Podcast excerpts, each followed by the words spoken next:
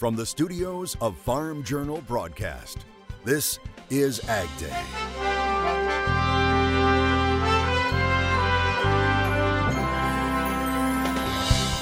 Growing the perfect Christmas tree. It takes about five to six years to grow a Christmas tree. We'll head to one farm that's been perfecting the holiday centerpiece for decades. There is growth in the dairy industry right now, but it's not in milk. See where producers are putting their money. And a new push here at home to help farmers half a world away. You know, they're farmers, we're farmers, we have to help them. The situation on the ground right now for farmers in Ukraine on Ag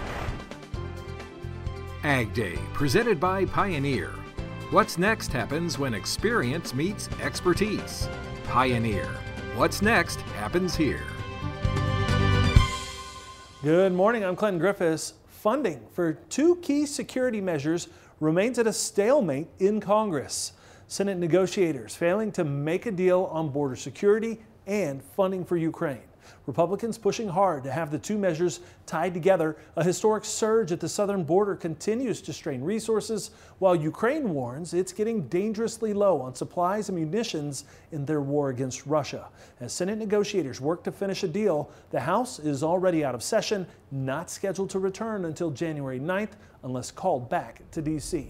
For residents and farmers living in Ukraine, the realities of war continues. Recently, Howard G. Buffett and his foundation teamed up with the German Marshall Fund of the United States to share the message of what's happening in the rural parts of the country. Called the Whistle Stops for Ukraine Tour, it began in Minnesota, where the ambassador to Ukraine shared the challenges ahead.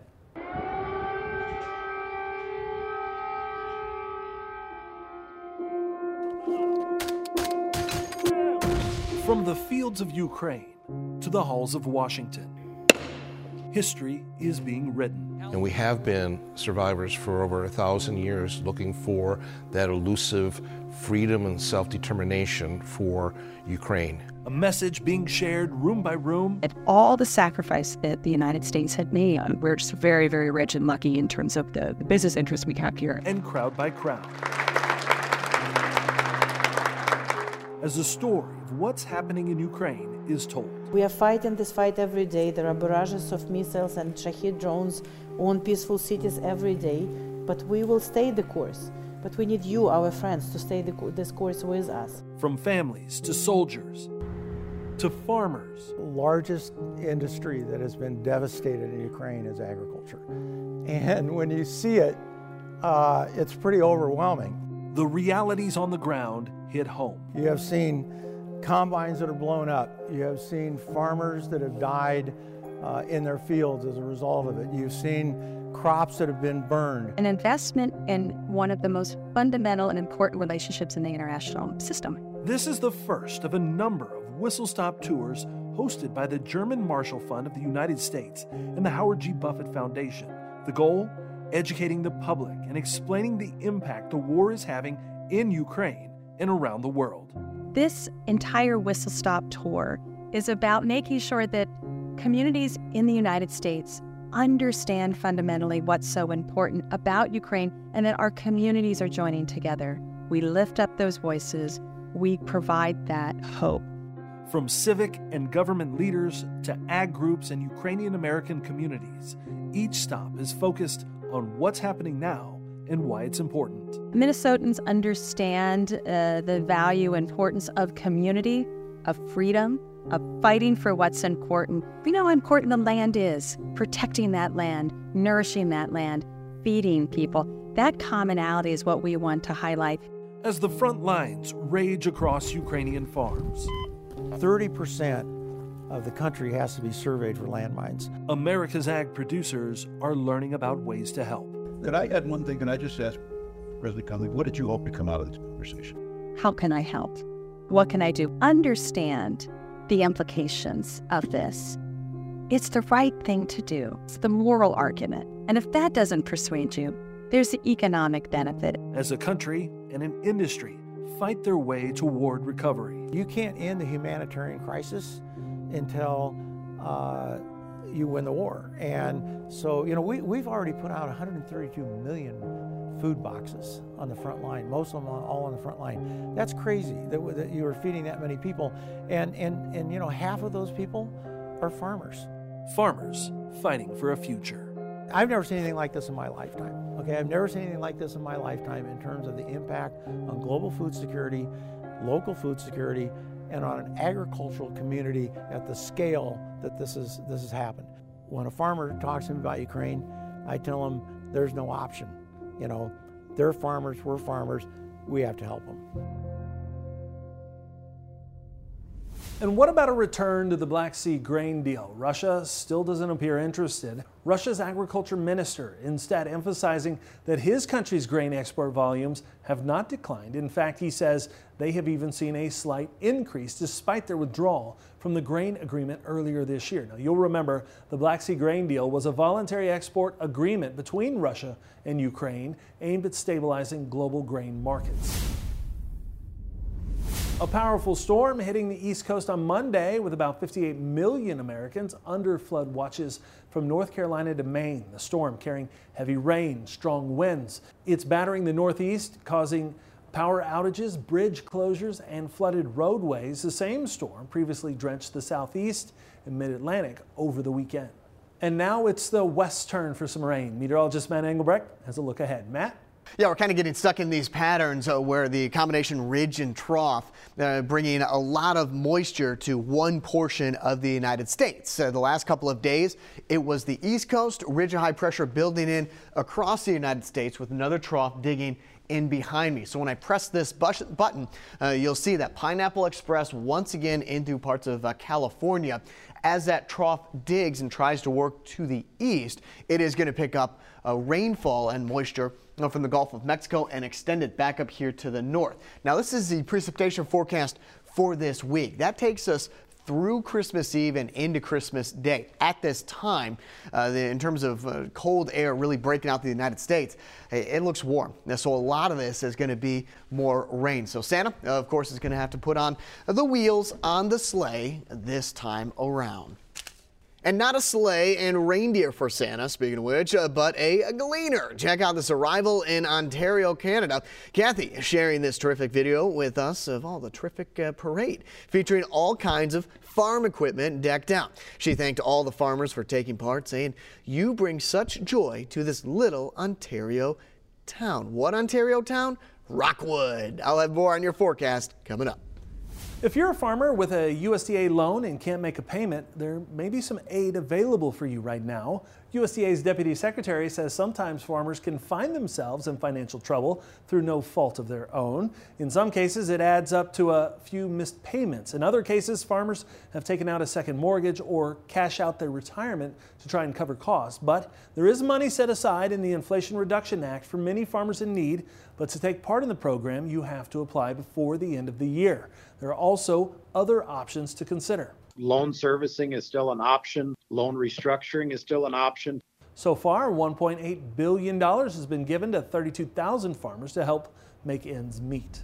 There's no big export sale announcement on Monday, and that kept markets drifting. We'll discuss it next in Markets Now. And later, the secret of growing the perfect Christmas tree. We'll stop by a busy farm in Georgia for the tricks of the trade in the country. And we have another winner of the Case IH Holiday Giveaway. Michelle Grosskreutz of Wells, Minnesota is the winner of the Case IH prize pack, including a mug, a holiday ornament, toy tractor, and so much more.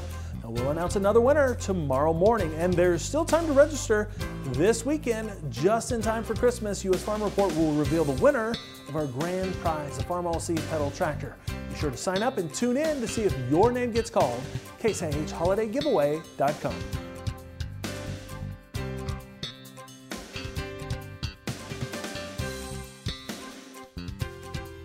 Ag Day is sponsored by Germinator Steel Closing Wheels. Perfected in conventional, excels in no-till. Order your Germinator closing wheels today.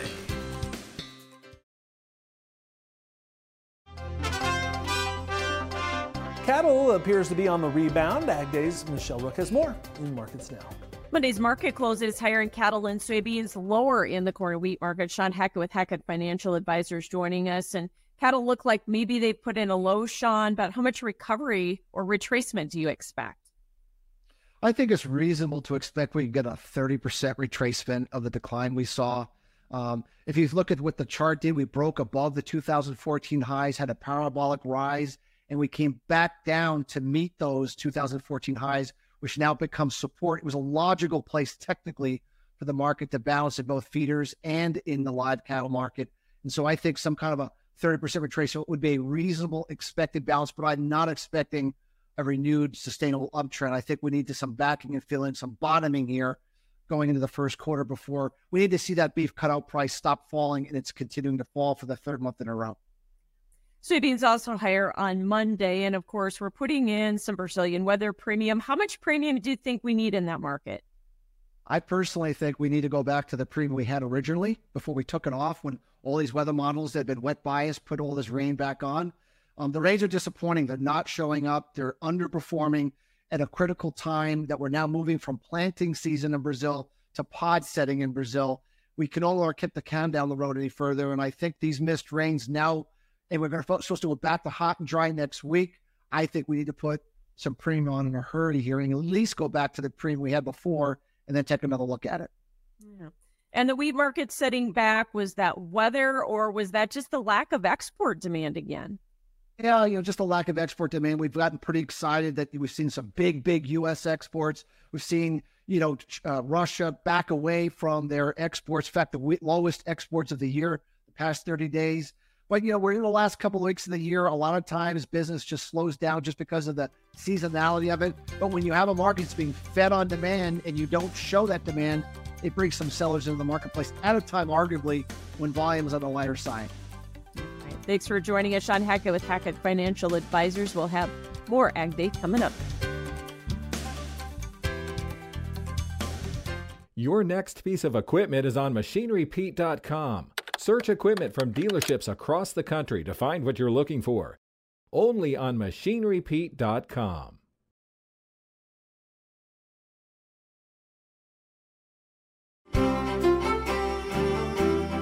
When we talk about long-term patterns, we have to go to our old friend, the jet stream. And as we go forward, uh, we'll see a similar pattern that we've dealt with last couple of months, November, December, uh, we've been getting ridges that dominate the United States and troughs that kind of sneak on through. You see one right there to the right side of your screen and then one over here. Now, so no surprise, this pattern is going to be repeating itself as we go into Friday, Saturday, and Sunday as we get set uh, for uh, Christmas Eve and Christmas Day. This is on Friday. And You got that ridge still in and across the area, and it is going to be picking up uh, some moisture, some rain from the south to the north piece of energy back out here to the northwest is going to try to work down. And that is going to be kind of the trigger mechanism for rain, but not necessarily cold air. You want to talk about cold air? It's back up there above the legend. You kind of see that purple uh, up there towards the north. This ridge, as we've talked about before, uh, it's actually strengthening, and because of that, it bottles all the cold air back up to the north. So anything that cuts down into the United States. While it is colder, it is not the extreme cold that would bring snowfall uh, through a large portion of the United States. Again, this is jet stream on Monday, and what we're seeing is a ridge dominating two thirds of the United States and also kind of a soft trough back here towards the east, which is going to keep rain chances around.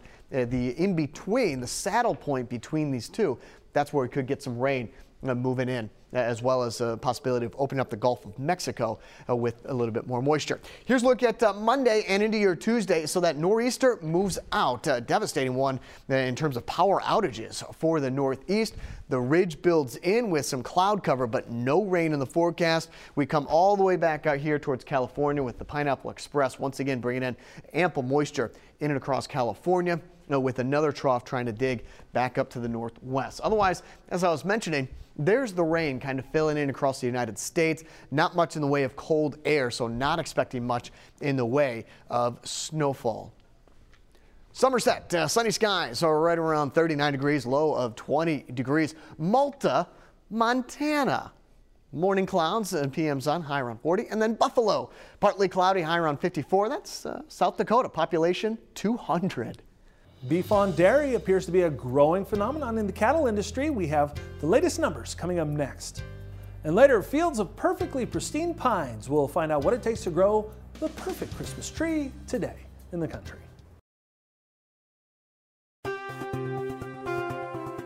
A plan to get whole milk back into school lunches has been blocked in the Senate for now. Senate Ag Committee Chair Debbie Stabenow of Michigan prevented Republican Senator Roger Marshall of Kansas from passing the Whole Milk for Healthy Kids Act by unanimous consent in the Senate last week. Now, Stabenow saying her opposition to the measure is based on her belief that it goes against the dietary guidelines for Americans. She emphasized the importance of maintaining school meal standards that are rooted in dietary science rather than promoting specific food products. The bill passed the House earlier this month. Beef on dairy breeding is booming at a breathtaking pace. That's according to one feedlot specialist. Dr. Zeb Gray works with Diamond V. He says the practice is changing the landscape of the U.S. beef industry, probably permanently. Data from the National Association of Animal Breeders indicates beef genetics are being swapped for dairy semen at a fast clip. From 2018 to 2022, beef semen sales rose by about 5 million doses, while dairy semen actually dropped by nearly the same amount. At the same time, the U.S. dairy herd has remained about the same at 9 million head, a sign that the shift is largely due to beef on dairy breeding. You can read more about this at dairyherd.com. Christmas trees are a holiday tradition dating back hundreds of years. We'll stop by a farm in Georgia to see what goes into cultivating the perfect tree in the country.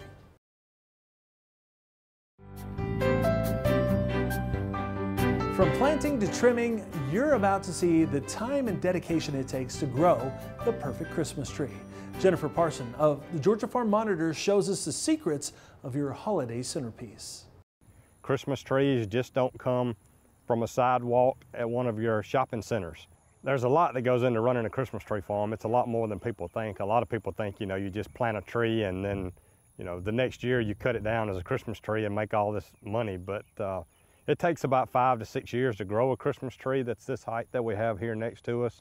Their 100 acre farm has about 40 acres in Christmas trees. We plant on eight foot squares. Every tree is eight foot around it on all sides. Everything's in straight lines. We can plant seven to 800 per acre, and there's about 20,000 trees in production right now. With that many trees, you can bet there's a lot of upkeep. We cut a lot of grass. Um, there's a lot to keeping it clean. You need to keep it clean around the trees so it doesn't invade um, the growing of the Christmas tree. They trim their trees twice a year, in May and in September. And you may be surprised to know that their classic shape doesn't come naturally. They would look like a bush if we didn't trim them. We have a crew that comes from Michigan, and they trim each tree by hand. Um, they use two knives. They've got one knife in each hand, and they just go around the tree with the knife like a big machete and give it this Christmas tree shape. We have about 15,000 that they trim every year. They usually can trim the 15,000 in six to seven days. Barry says growing Christmas trees is a lot different than harvesting other crops.